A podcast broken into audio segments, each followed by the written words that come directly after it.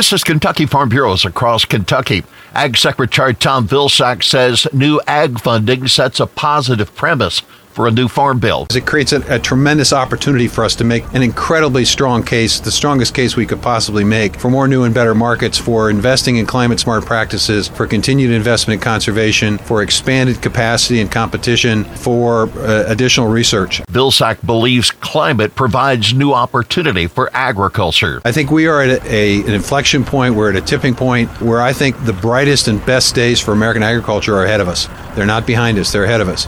Uh, and I think we're going to see enormous opportunities come out of this climate smart. I've seen the projects that we're currently thinking about, and it's extraordinary. Every commodity, every state's been interested in this, and so I, I, I just think you're going to see a lot happening that's very positive and proactive. The current farm bill expires at the end of September 2023. This is Across Kentucky.